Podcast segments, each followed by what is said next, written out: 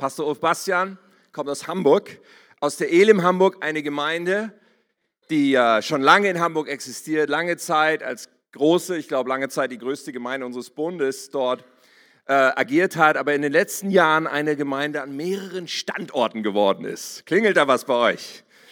So, Sie sind äh, inzwischen an drei Standorten in Hamburg und einer dieser Standorte ist ähm, die Elim in, in St. Pauli, die Elim im Schanzenviertel. Ist das richtig? Ja, könnte man so sagen. Pastor Ulf Bastian ist verantwortlich für diesen Campus mitten im heißesten Gebiet Hamburgs wahrscheinlich. So, und äh, er hat mit Sicherheit so viel äh, in seinem Leben erlebt, so viele Stories, die ich da schon gehört habe. Und er ist verheiratet mit Ute, er ist äh, Vater von vier Kindern und wird heute zu uns sprechen. Und ich bin mir absolut sicher, dass wir ganz viel heute mitnehmen können. So, ich lade uns ein, einfach mit einem Vorschuss reinzugehen. Weil jemand, den du zum ersten Mal hörst, sagst du, okay, was kommt da? Vielleicht sitzt du da und bist skeptisch. Was mag der Ulf vollbringen? Nein, nein, wir sind nicht skeptisch, oder? Wir sind keine Church, die skeptisch ist. Wir sind eine Church, die sagen, hey, Gott ist auf diesem Mann. Wir werden heute etwas empfangen vom Heiligen Geist. Lass uns Pastor und Bastian begrüßen mit einem riesigen Applaus.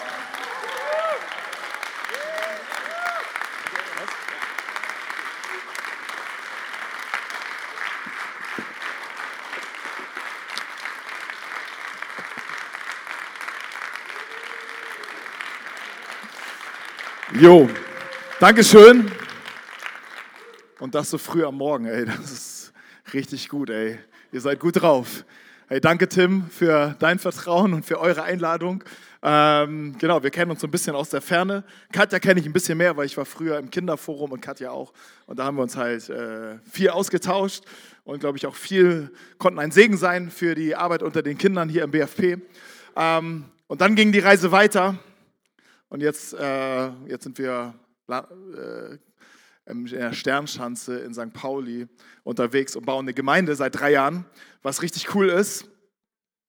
Aber ich bin auch begeistert hier von, äh, von euch. Also unsere Gottesdienste fangen um 15 Uhr an, weil wir haben, äh, wir sind in einem Club und äh, wenn du in Hamburg warst, dann kennst du den vielleicht, äh, denn äh, in der Feldstraße steht so ein Riesenbunker beim St. Pauli-Stadion, beim Hamburger Dom. Und in diesem Bunker feiern wir Gottesdienste. Dort ist eine, sind mehrere Diskos und wir haben eine jetzt gerade äh, neu angemietet und sind dort.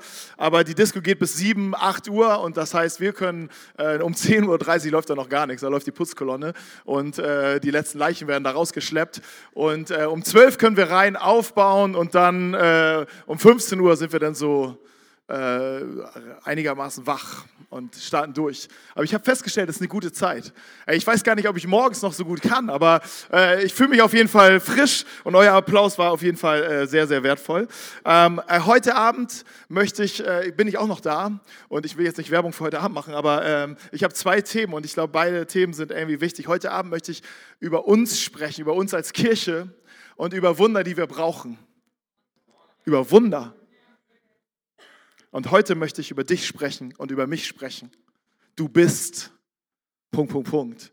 Und ähm, weil das brauchen wir zuerst. Ähm, und da will ich heute einsteigen. Hey, ich habe ein Interview ähm, gehört von Johannes Hartl. Ich weiß nicht, ob ihr den kennt. Ähm, der ist ja im Augsburg, leitet dort das Gebetshaus und so weiter. Ist ziemlich berühmt geworden irgendwie in den letzten Wochen und Monate und Jahren vielleicht. Und er wurde äh, so äh, vorgestellt und dann sollte er sagen, hey, wer bist du denn, Johannes? Erzähl du mal was von dir. Und er sagte nur, ich bin ein geliebtes Kind Gottes. Punkt. Und dachte ich, oh, ich glaube, ich hätte was anderes gesagt. So, ja, ich leite dies, ich mache das und äh, Kinder habe ich auch noch, Familie habe ich auch noch, Musik mache ich auch, ich schreibe Bücher und so weiter. Ähm, aber er hat nur das gesagt.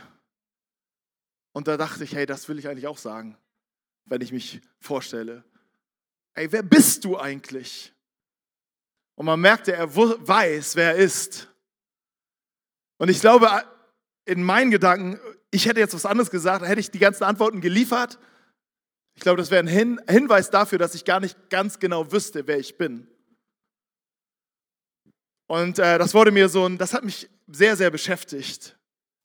Und ich habe ähm, einen Text gelesen, Matthäus 3, Vers 17. Jesus ähm, lässt, will sich gerade taufen lassen. Und ich weiß nicht, ob ihr das, das vor Augen habt, Aber Jesus ist noch nicht auf der, er ist geboren und er lebte 30 Jahre in Nazareth und man wusste nicht, okay, ist er da oder ist er nicht da? Seine Mutter hat eine Verheißung bekommen und empfangen und bewegte ständig die Worte, die die Engel zu, ihm, zu ihr sprachen, die sie offenbart bekommen hat. Hey, das ist der Messias, das ist der Sohn Gottes, das ist der Retter. Aber sie hat 30 Jahre hat er nichts geliefert. Auf jeden Fall nicht in dieser Richtung. Er hat Stühle gebaut, er hat Schränke gebaut, er hat, er hat äh, Türen gebaut, er hat äh, vielleicht einen Regieraum wie da gebaut, aber er hat nichts Messianisches geliefert. Ich weiß nicht, wie, wie die Mutter so drauf war. Ich meine, damals hat man so mit 14, 15, 16 fing man an, über die Hochzeit nachzudenken und mit 20 hattest du schon vier Kinder. Hey, allmählich müsste sie vielleicht schon gedacht haben, hey, was ist mit meinem Jungen eigentlich los? Hatte ich damals irgendwie, was, haben wir da irgendwie schlechtes Gemüse gegessen oder, oder, oder, oder was, was habe ich da überhaupt erlebt damals?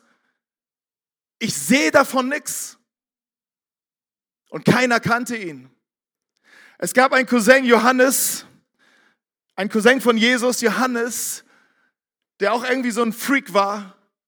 Er taufte Menschen, hat einen besonderen Auftrag von Gott. Er sollte den Messias, den man nicht wusste, wo ist er und wird er kommen, aber er sollte ihn schon mal ankündigen, dass er kommen wird. Und sagte, hey, dieser, der kommen wird, er ist größer als ich, aber, je, aber er wird uns nach Hause holen. Er wird uns nach Hause holen, er wird uns zu Gott holen, er wird uns, er wird uns wieder dorthin bringen, wo wir eigentlich hergekommen sind, was wir verloren haben. Unser Zuhause bei Gott. Und dann ähm, war sein Auftrag, Menschen zu taufen, als ein Zeichen dafür, dass diese Menschen umkehren wollen und sagen, ja, wir wollen diesen Weg gehen. Wir wollen bereit sein, um diesen Weg zu gehen, den Weg nach Hause zu gehen. Wir wollen bereit sein, wir wollen uns bereit machen. Und sie ließen sich taufen. Und auf einmal tauchte Jesus auf und Johannes merkte, hey, Jesus, mein Cousin eigentlich, hey, er ist es. Er ist es wirklich. Und er sagte, ich will dich nicht taufen. Du musst mich taufen. Und dann stritten sie sich, wie Cousins sich streiten. Ich habe mich mit meinem Cousin auch immer gestritten, aber nie um die Taufe. Immer über andere Sachen, meistens beim Fußballspiel. Und meistens haben wir uns gekloppt. Er hat mich, ge er ist immer angefangen. Er ist immer angefangen. Ne? Und er konnte mich immer pieksen. Und ich war ein bisschen out of control mit meinen Emotionen. Es hat nicht lange gedauert und bam, lagen wir übereinander, untereinander und äh, haben uns, äh, ja, haben gekuschelt. ähm, aber die beiden haben sich dann auch gestritten, aber, aber was heißt gestritten? Jesus, Johannes sagte, hey, du, ich muss, du musst mich taufen. Und Jesus sagte, nein, du musst mich taufen, es muss so geschehen. Das ist ein Zeichen, dass ich mich voll auf eure Seite stelle. Das ist ein Zeichen, dass ich voll Mensch bin. Das ist ein Zeichen, hey, ich bin gekommen für dich. Ich bin gekommen für jeden Menschen, um ihn nach Hause zu holen. Hey, und Jesus ließ sich taufen. Und dann, dann entstand das erste Mal etwas, was ungewöhnlich war, etwas Übernatürliches. Eine Stimme sprach, Matthäus 3, Vers 17, eine Stimme aus dem Himmel sprach, dies ist mein geliebter Sohn und ich habe große Freude an ihm. Hey, da waren Hunderte, vielleicht Tausende von Menschen und alle hörten diese Stimme. Aber diese Stimme war nicht für die anderen, sondern die Stimme war für Jesus. Er hörte, ich bin der geliebte Sohn Gottes. Ich bin geliebt von ihm. Ich bin geliebt. Ich bin gewollt. Ich bin hier richtig. Ich bin von ihm auserwählt. Ich bin sein Kind und er hat große Freude an mir.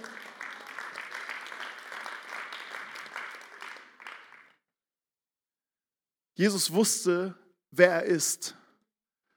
Und das war vielleicht sein wichtigstes Kapital für die nächsten drei Jahre, die kommen werden. So, so oft stand er, ähm, konnte er Entscheidungen treffen, die, man, die er nicht getroffen hätte, wenn er nicht gewusst hätte, wer er ist. Irgendwann werden seine, seine, seine Mutter mit seinen Brüdern, mit seinen Geschwistern zu ihm kommen und sagen, hey, Jesus, sag mal, bist du verrückt geworden? Was machst du? Irgendwie, du tust so, als wärst du der Sohn Gottes, aber wir wissen doch, wer du bist und so weiter. Und ähm, ey, komm mal wieder nach Hause. Beruhig dich mal. Ich glaube, ähm, jeder von uns hätte vielleicht, wäre da am Struggle gekommen, aber er wusste, wer er ist. Und konnte sagen, hey, dies sind meine Geschwister, dies sind meine Brüder und, und äh, dies sind meine Schwestern und dies sind meine Mütter. Das ist meine Familie, die, die mir nachfolgen, die, die an mich glauben. Aber er konnte, die, er, er konnte so handeln, weil er wusste, wer er ist. Hey, und ich glaube, das ist das, was mir auf dem Herzen liegt für dich. Das, was der Vater zu Jesus sagte, sagt er auch zu dir. Du bist mein geliebtes Kind. Du bist meine geliebte Tochter, du bist mein geliebter Sohn. Du bist gewollt, du gehörst hierher. Du hast einen Platz, du hast einen Platz bei mir, du hast einen Platz in dieser Welt. Du lebst nicht zufällig hier, du bist kein Montagsprodukt, sondern du bist gewollt von Anfang an. Und ich brauche dich, ich liebe dich. Ich liebe dich. Ich liebe dich so, wie du bist. Hey, und was wir von Jesus lernen können, den Zeitpunkt, wo er das empfangen hat, nämlich er hat noch nichts geliefert. Er hat noch nichts gezeigt. Er hat noch nicht gezeigt, dass er wirklich der Sohn Gottes ist, dass er Brot vermehren kann, dass er Wasser zu Wein machen kann, dass er Kranke heilen kann, dass er Dämonen austreiben kann. Er hat noch nichts gezeigt, er hat noch nichts geliefert und Gott sprach zu ihm hinein, du bist. Hey, und es kommt nicht darauf an, was du lieferst.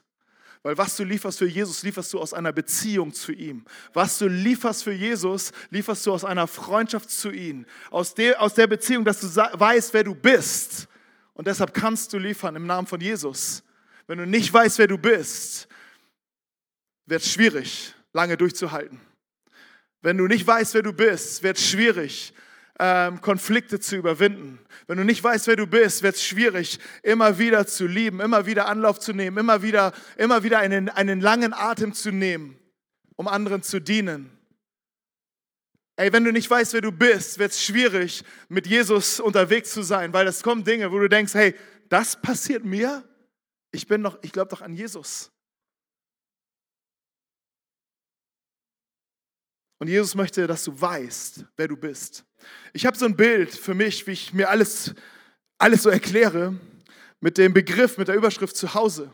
Gottes Absicht ist, dass wir von Anfang an war, dass wir bei ihm zu Hause sind dass wir bei Gott zu Hause sind. Dafür sind wir geschaffen, als, als ein, ein Gegenüber, als zu einem Miteinander. Wir sind geschaffen dazu, mit ihm zusammen zu sein. Er hat Freude an, an uns und, und das ist unsere Bestimmung.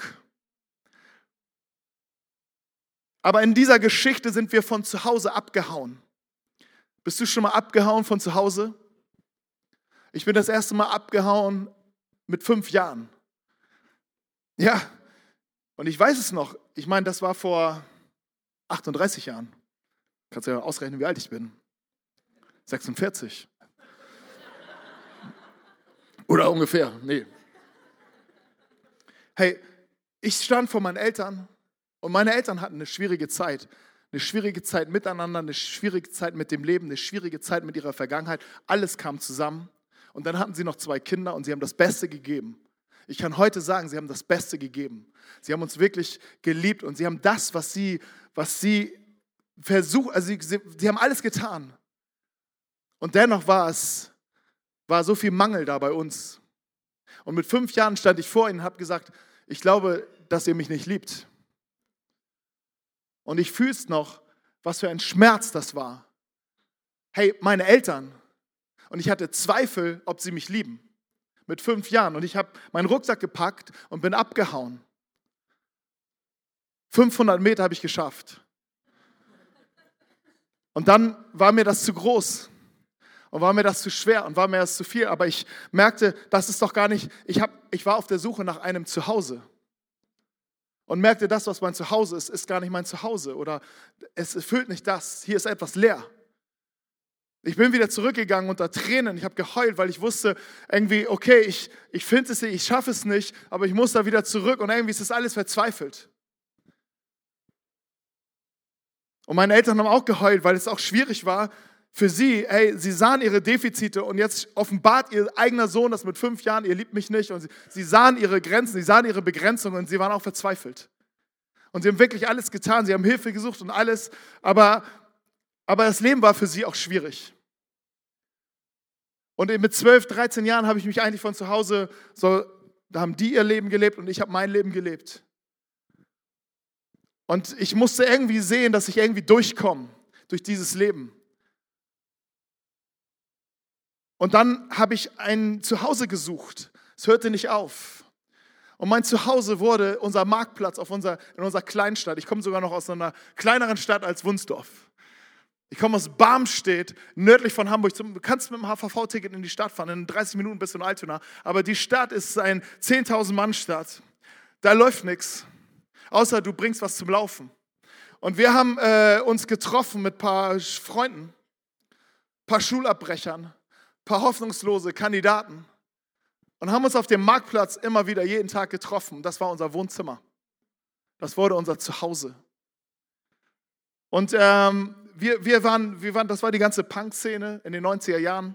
Wir waren auch in Hannover, in der Zeit oft. Und wir waren, wir, das war unsere Familie. Aber du merkst irgendwie, hey, diese Familie, erst ganz viel Hoffnung da reingesetzt, ja, ich bin vielleicht zu Hause. Aber dann war auch viel Leere da, viel, viel, äh, viele kaputte Sachen. Viel Drogen, viel Alkohol, viel Gewalt, viel Gerichts. Hey, ich, ich weiß nicht, was für einen Gerichtstermin du hast, aber als mein letzter Gerichtstermin, ich hatte einige, aber mein letzter Gerichtstermin, da war ich Christ geworden. Und ähm, ich weiß gar nicht, um was wir verhandelt haben. Es waren so einige Sachen damals, aber der, der Richter oder die Richterin meinte, die Jugendrichterin meinte, ich habe mich mit 22 bekehrt. Das war gar kein Jugendgericht mehr, aber egal. Auf jeden Fall, die Richterin meinte, Herr Bastian, ich hab, wir haben hier noch eine ganz schöne Akte. Wir müssen das hier jetzt mal alles durcharbeiten. Und ich habe gesagt, ja, ich habe aber, äh, ich habe mich verändert. So, ja, okay, das sagen Sie alle, wenn Sie hier sind im Gerichtssaal. Da schwören Sie uns alle, dass wir uns unser Leben ändern.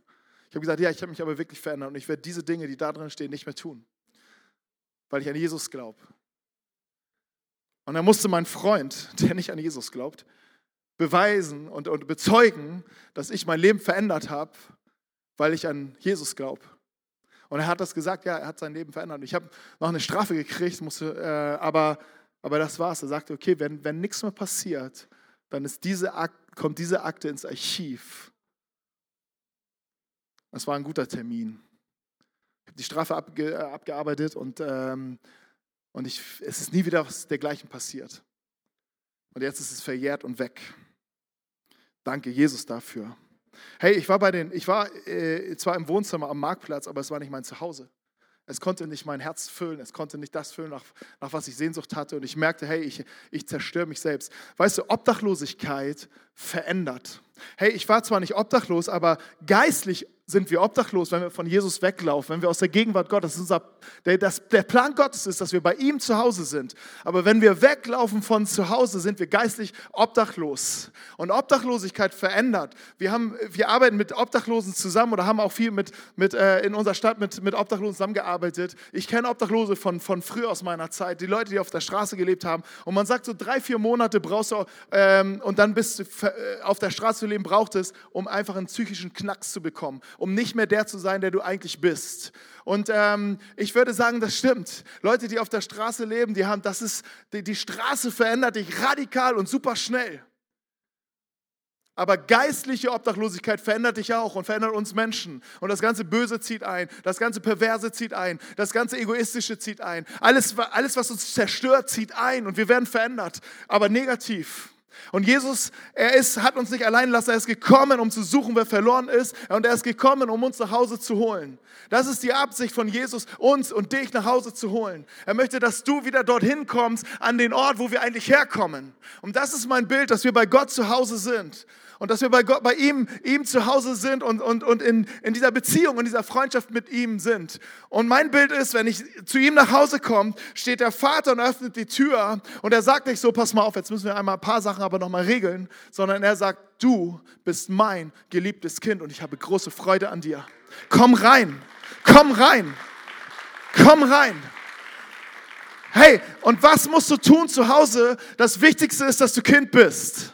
Das Wichtigste ist, dass du sein Kind bist und verstehst, als sein Kind zu leben. Hey, das ist kein Schlaraffenland, wo du alles machen darfst und kannst und, und wie so eine verwöhnte Göre, sondern hey, es ist ein, ein Ort der, der Liebe und der Gemeinschaft mit Gott und aus dieser Freundschaft, aus dieser Gemeinschaft entsteht ein ganz neues Leben.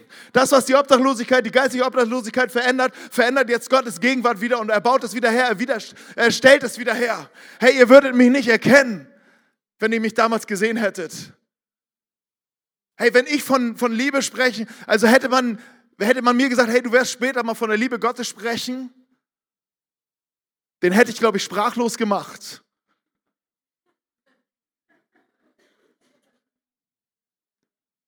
Aber Gott verändert. Hey, und ich bin in guter Gesellschaft. Johannes, er hieß der Donnersohn.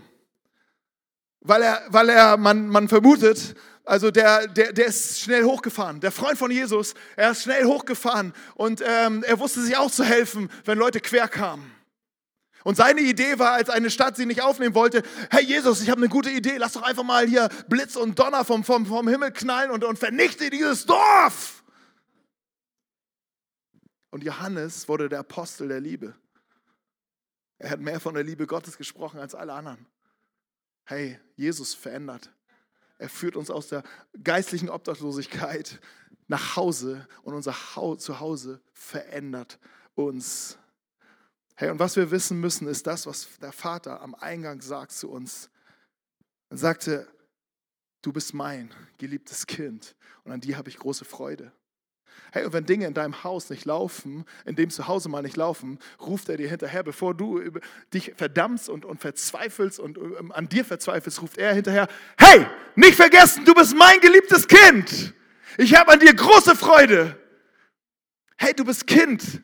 Weißt du, ich, ich habe auch Kinder zu Hause und ich kriege da auch keine Krise, wenn die mit, damals als sie noch klein waren, alle sind jetzt im zweistelligen Bereich, aber als sie noch kleiner waren und irgendwie äh, das Wohnzimmer umgerockt haben oder und wo du dachtest, oh Mann, äh, und du weißt, hey, sie sind aber noch klein, sie sind einfach klein. Hey, da, da, da drehst du ja auch nicht am Rad und sagst, hey, das muss besser laufen. Oder wenn er gerade anfängt zu laufen, sagst, hey, sag mal, kannst du nicht mal vier Schritte gehen? Was ist das denn hier? Ich verzweifle an dir. Nein, du sagst, Bubs, er fällt hin, er heult und du sagst, hey, ich habe große Freude an dir. Nicht Schadenfreude? sondern einfach so, hey, du bist mein Kind, ich liebe dich. Und der Vater ist genauso, auch egal, auch wenn du 30 Jahre, ich bin jetzt auch schon 20 Jahre Christ, preis den Herrn dafür, aber es ändert sich nicht, ich bleibe immer sein Kind. Ich bleibe immer sein Kind. Und das ist wichtig. Hey, aber diese drei Aussagen, äh, diese drei Aussagen, diese eine Aussage, dieses Kindsein wird bedroht. Es wird bedroht und es ist ständig bedroht. Und ich möchte euch mit reinnehmen, als Jesus das hörte, ich bin ein geliebtes Kind Gottes, ich habe große Freude an dir, prompt knallten die Versuchungen rein. Und die Versuchungen gingen genau da rein, in diese Identität, die, die Gott zu ihnen gesprochen hat, zu zerstören. Der Teufel, heißt es hier, wollte ihn auf die Probe stellen. In Matthäus 4 ich möchte diesen Abschnitt lesen und darüber ein bisschen sprechen. Es heißt, danach führte der Heilige Geist Jesus in die Wüste, weil er dort vom Teufel auf die Probe gestellt werden sollte. Nachdem er 40 Tage und 40 Nächte keine Nahrung zu sich genommen hatte, war er sehr hungrig. Da trat der Teufel zu ihm und sagte, wenn du der Sohn Gottes bist, dann verwandel die Steine in Brot. Doch Jesus erwiderte, nein. Die Schrift sagt, der Mensch braucht mehr als nur Brot zum Leben. Er lebt auch von jedem Wort, das aus dem Mund Gottes kommt. Daraufhin, äh, darauf nahm ihn der Teufel mit nach Jerusalem, auf den höchsten Punkt der Tempelmauer. Dort sagte er, wenn du der Sohn Gottes bist, dann spring hinunter. Denn die Schrift sagt, er befiehlt seinen Engel, dich zu beschützen. Sie werden dich auf ihren Händen tragen, damit deine Füße niemals stolpern. Jesus antwortet, die Schrift sagt aber auch, fordere den Herrn, deinen Gott nicht heraus. Und als nächstes nahm ihn der Teufel mit auf dem Gipfel eines hohen Berges und zeigte ihm alle Länder der Welt und ihre Reichtümer. Das alles schenke ich dir, sagte er, wenn du vor mir niederkniest und mich anbetest. Scher dich fort, Satan, sagte Jesus. Denn die Schrift sagt, du sollst den Herrn, deinen Gott, anbeten und nur ihm allein dienen. Da verließ ihm der Teufel und die Engel und, und Engel kamen und sorgten für Jesus. Hey, der Heilige Geist führte Jesus in eine Versuchung hinein. Das können wir nebenbei auch mal lernen. Dass Gott uns manchmal in Proben hineinführt, wie er es hier bei Jesus getan hat. Weil er musste Jesus trainieren. Er musste sofort als erstes, bevor Jesus ein Wunder tut, musste es sicher sein, musste es safe sein, dass Jesus sicher ist in seiner Identität. Und der Teufel greift ihn hier sofort an. Er lässt sofort los. Unkontrolliert geht er auf Jesus los. Erst lässt er ihn ein bisschen aushungern und dann versucht er ihn in einem schwachen Moment äh, zu, zu attackieren. Und ich sehe so drei, drei Dinge. Drei Dinge, was, was er, ähm, wie, der, wie der Teufel versucht, die Identität von, von Jesus zu zerstören. dieses Kindsein zu zerstören. Wie er das, was Gott in sein Leben gesprochen hat, wie er versucht hat, das zu rauben. Hey, und das, was er bei Jesus getan hat, wird er auch versuchen, bei dir zu tun. Ich glaube, das ist sein Hauptbusiness, das zu tun, äh, damit du nicht glaubst, was Gott über dich sagt, sondern glaubst irgendwelchen Lügen. Weil dann bist du, weißt du nicht, wer du bist und kannst nicht dafür leben, für das, wozu du eigentlich berufen worden bist. Und deine Beziehung, dein Zuhause ist, ist irgendwie, es ist ein Bruch dort drin. Hey, lass uns das mal anschauen. Das erste ist, die erste Bedrohung, die ich hier sehe, ist, ähm, ich würde sagen, hey, ich bin, was ich tue. Da trat der Teufel zu ihm und sagte, wenn du der Sohn Gottes bist, dann verwandel diese Steine in Brot. Herr Jesus, er hat noch nichts geliefert. Er hat noch nichts gemacht, außer einen Tisch, einen Stuhl, einen Regieraum. Er hat noch nichts geliefert. Er hat noch nichts gebracht. Er konnte noch nicht sagen, ich bin der Sohn Gottes, weil ich das und das und das tue. Weil ich hier Wunder getan habe, weil ich hier äh, große Predigten, die Bergpredigt gehalten habe, die, die alle überzeugt hat, äh, weil ich hier mit Vollmacht und Autorität gepredigt habe. Er konnte es noch nicht sagen.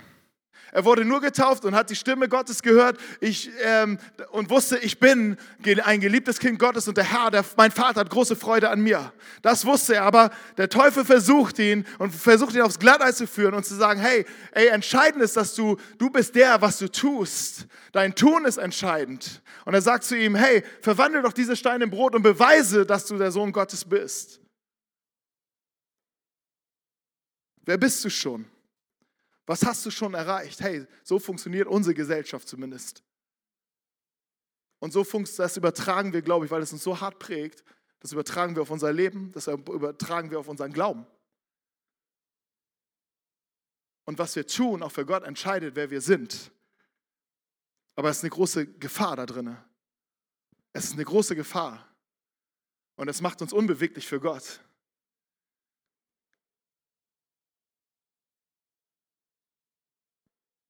Und wir sind bedroht davon, durch unsere Leistungen und Taten uns zu definieren, wer wir sind. Hey, Johannes Hartl hat gesagt, ich bin ein geliebtes Kind Gottes. Und ich hätte vielleicht gesagt, ja, ich bin äh, verheiratet, ich habe Kinder, ich bin Pastor, ich leite dies und das und jenes. Und das habe ich auch schon mal gemacht. Das ist ein Unterschied, wie man sich definiert. Ich meine, vier Kinder ist auch schon eine Leistung, aber ähm, wenn die einfach bald wohnen noch zwei bei uns zu Hause. Also, äh, ja, dann ist auch ja, was bist du dann? hey, ich bin ein geliebtes Kind Gottes und der Vater hat große Freude an mir und ich darf tun, weil er in mir ist und weil ich mit ihm lebe und nicht damit er mich liebt. Okay. Der zweite, ich bin, was andere von mir denken. Das ist die zweite Bedrohung, die ich aus diesem Text hier rausnehme.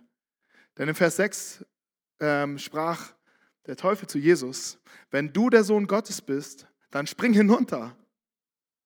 Denn die Schrift sagt, er befiehlt seinen Engeln, dich zu beschützen. Sie werden dich auf ihren Händen tragen, damit deine Füße niemals stolpern. Hey, zeige dich. Zeige dich, mach dich sichtbar. Mach etwas Großes von dir sichtbar, damit andere denken über dich, wow, was bist du für ein Großer. Instagram lässt grüßen. Er hätte wahrscheinlich da gesagt, hey, wenn du der Sohn Gottes bist, mach eine geile Instagram-Kampagne. Mach die derbsten Stories, damit Leute wissen, wer du bist. Hey, und uns ist es so, wir leben davon, dass Leute Bestimmtes über uns denken. Hey, es ist wie so, eine, wie so eine Quelle, aus der wir täglich saufen. Sagen, hey, das brauche ich. Das brauche ich. Das brauche ich. Ich brauche die Likes, ich brauche ich brauch das Feedback, ich brauche das, ich brauche ich brauch die, die, die, ich brauche, dass die Menschen mir sagen, wer ich bin. Hey, wenn du ein Leiter bist und denkst, hey, da, davon lebst, hey, dann möchte ich nicht in deinem Team sein, sorry. Weil wenn ich nur dafür da bin, um dich zu bestätigen, wow, ich glaube, da kommen wir nicht vorwärts. Hey, ich glaube, Gott möchte, dass wir wissen, wer wir sind in Jesus. Hey, und dass ich als Leiter sagen kann, hey Leute, egal was passiert, aber ich bin erstmal geliebt von Gott und du auch. Und der Vater hat große Freude an uns, auch wenn wir noch gar nichts geliefert haben. Aber aus dieser Beziehung werden wir was liefern und sollen die anderen doch denken, was sie wollen. Wir wollen das tun, was Gott für uns hat. Jesus hat sich überhaupt nicht darum gekümmert, was Leute denken über ihn. Selbst seine Mutter und seine Geschwister haben nicht gut über ihn gedacht, zeitlang. Aber er sagte, hey, ich weiß, wer ich bin. Und ich weiß aus dieser Gemeinschaft, aus dieser Beziehung, die er täglich lebte. Und er wusste, ich tue nur das, was der Vater sagt. Er wusste, das ist, tue ich, weil ich ein geliebtes Kind Gottes bin. Und das tue ich aus der Beziehung zu meinem Vater. Und ich weiß, dass es richtig ist. Auch wenn niemand das versteht, was ich gerade tue. Hey, Gott möchte dich erlösen. Er möchte dich erlösen von der Abhängigkeit von anderen. Das ist hart, aber du brauchst Jesus. Jesus, der alles aufgegeben hat.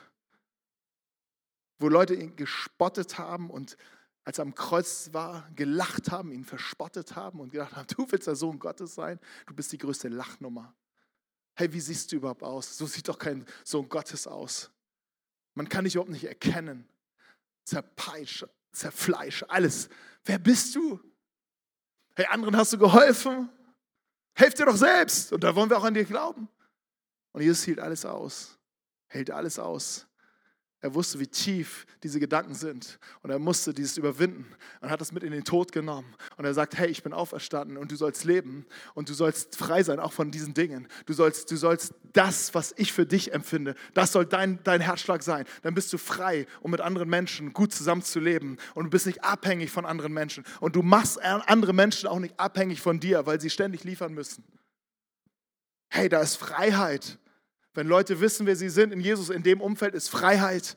Und sie spüren, Menschen spüren, hey, das ist, das ist Gottes Geist hier. Sie schmecken und sie sehen, auch wenn sie nicht an Gott glauben oder, oder, äh, oder auf der Suche sind, sie, hey, hier ist etwas anderes. Hier schmecken wir etwas. Hier, hier, hier ist wirklich Freiheit. Hier ist man wirklich frei. Gott möchte das schenken. Gott möchte uns erlösen. Hey, ich sehe eine dritte Bedrohung. Ich bin, was ich besitze. Als nächstes nahm, ich, nahm ihn der Teufel mit auf dem Gipfel eines hohen Berges und zeigte ihm alle Länder der Welt mit ihren Reichtümern. Und das alles schenke ich dir.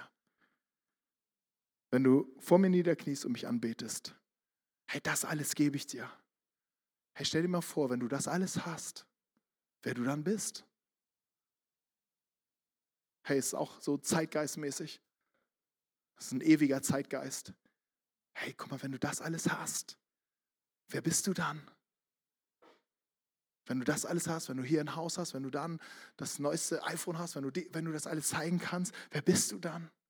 Hey, stell dir das mal vor, wer du dann bist. Hey, und Leute sind dafür bereit, einen hohen Preis zu zahlen, um viel zu haben, um letztendlich zu haben, um zu zeigen, wer sie sind. Und es scheint nicht hindurch, hey, ich bin geliebtes Kind Gottes, ich bin Hausbesitzer, ich bin Yachtbesitzer, ich habe auch zwei Autos. Aber Jesus möchte uns erlösen von jedem Materiellen. Hey, wenn wir erlöst sind vom Materiellen, dann können wir großzügig sein. Das heißt nicht, dass du dein Haus verkaufen musst. Hey, es ist eine Herzenshaltung. Du kannst vier Häuser haben. Das ist mir doch egal.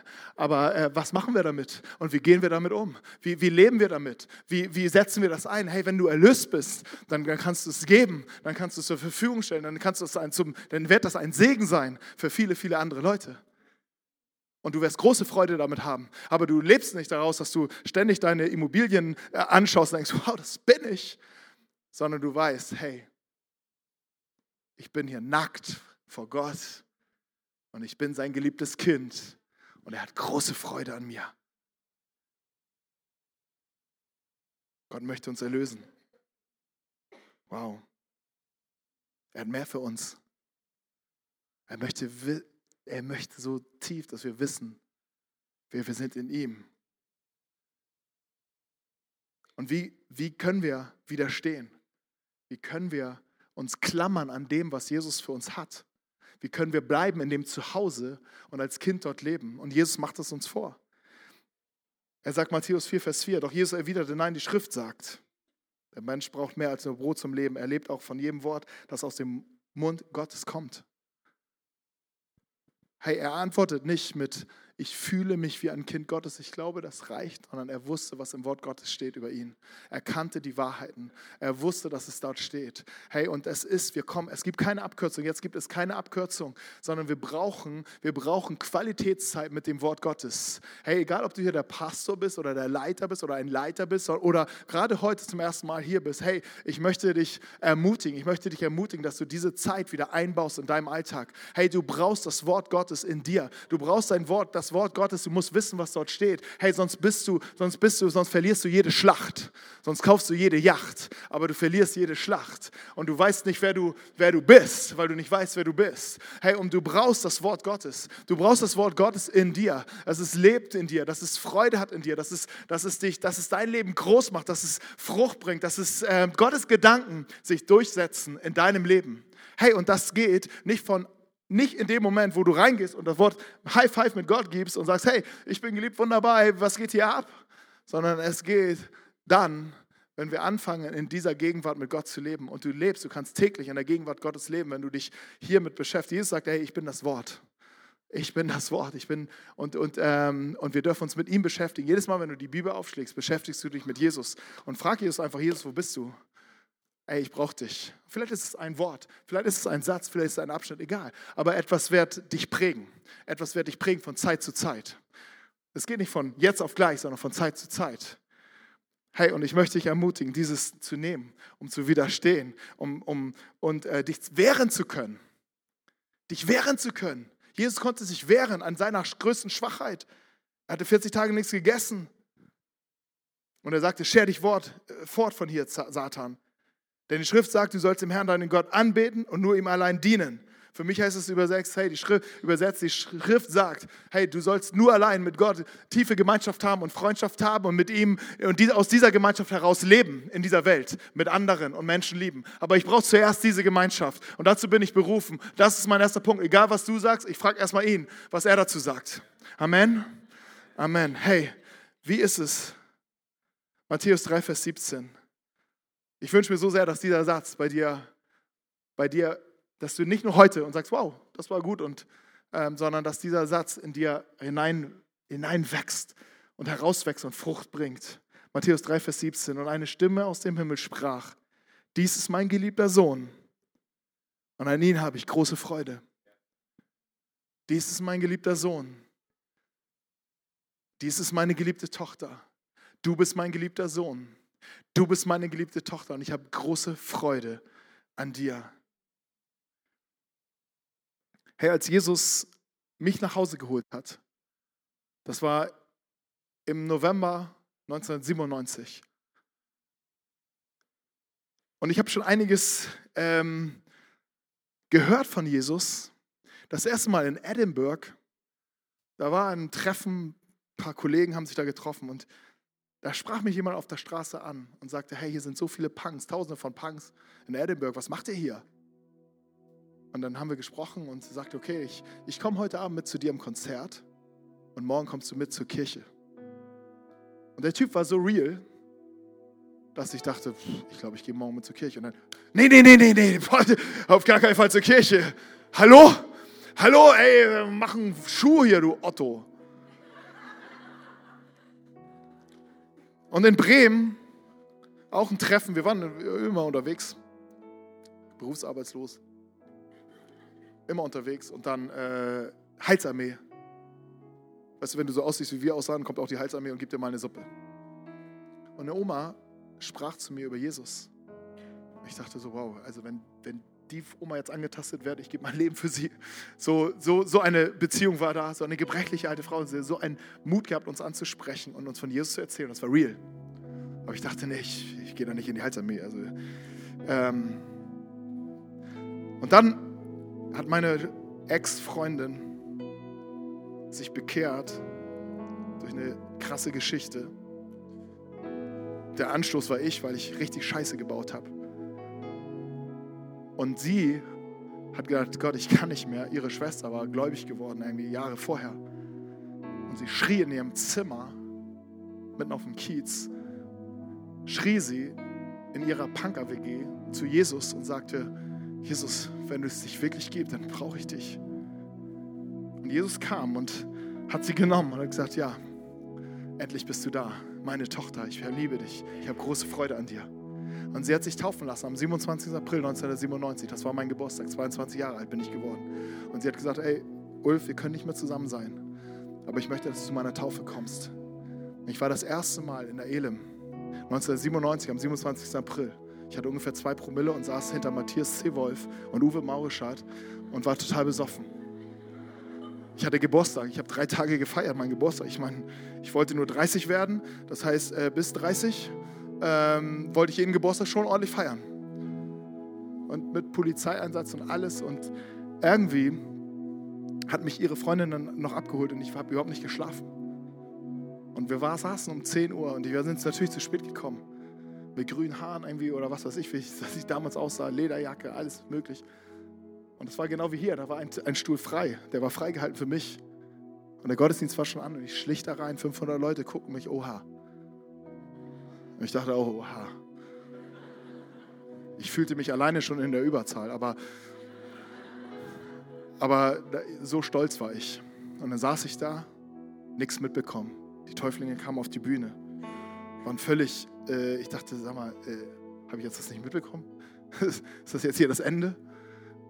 Und äh, ich habe nichts mitbekommen vom Gottesdienst. Ich bin nur rausgegangen, habe gedacht, hier gehe ich nie wieder her. Was ist das für ein Scheißladen? Was sind das für schräge Leute hier? Und wir waren auf dem Heiligen Geistfeld, das ist direkt beim Bunker, wo wir jetzt Gottesdienste feiern, direkt beim St. Pauli-Stadion. Und Ute hat mir noch, meine Ex-Freundin hat mir da noch einmal erzählt, was Jesus für sie getan hat. Und was Jesus auch für mich getan hat, für jeden getan hat. Jesus ist gekommen, um uns nach Hause zu holen. Er ist gekommen, um für unsere Sünden zu sterben. Er ist gekommen, um uns eine neue Chance zu geben. Und sie sagte, ich lebe das. Hey, das ist real. Und ich dachte, du spinnst total. Du bist völlig verrückt geworden.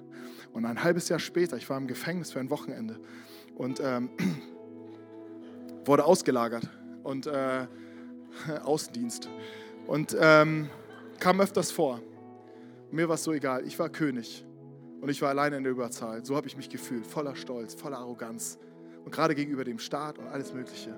Und ich saß da, weißt du, ihr könnt mich, ihr könnt mich mein Leben lang hier einbuchten, ich bin frei. Und ich lag da und habe einen Traum gehabt. Und in dem Traum war ein Schwert über mein Leben gerichtet. Und auf dem Schwert standen alle meine Sünden. Ich konnte alles sehen. Ich wusste, was es ist. Es war real.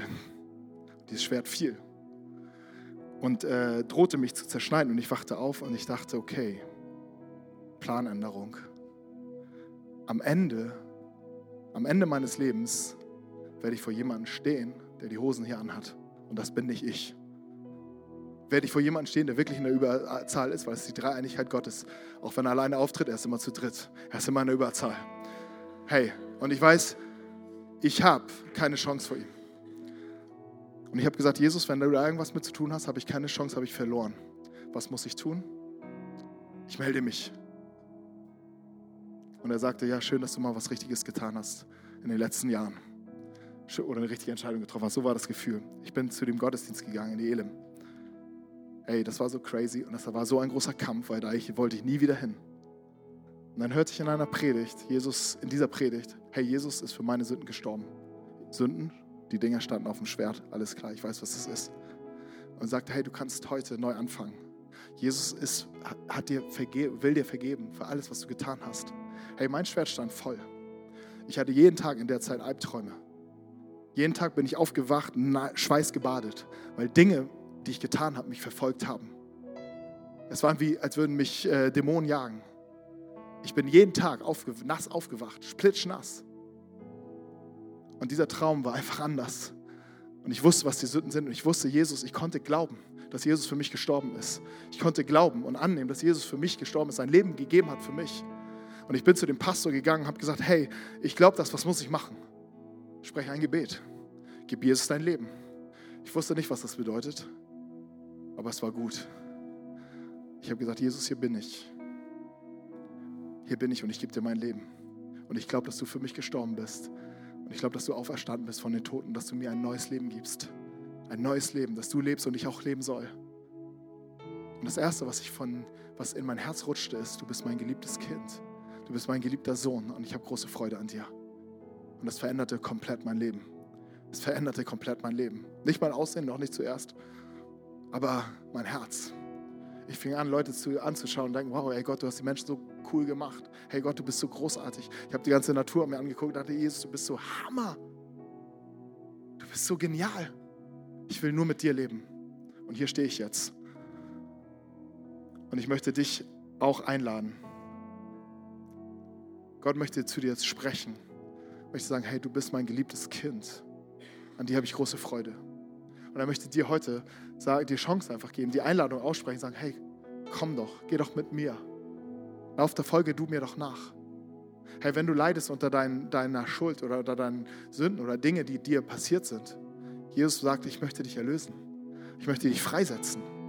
Ich möchte dich, das, was ich getan habe an Golgatha, was wir nächste Woche feiern, ist ein ewiger Moment und den möchte ich dir heute, brauchst nicht bis nächsten Freitag warten, ich möchte dir den heute zusprechen, dass ich dich freisetze, dass ich mein Tod, dass sie alles auf, dich, auf mich genommen hat und du darfst frei sein.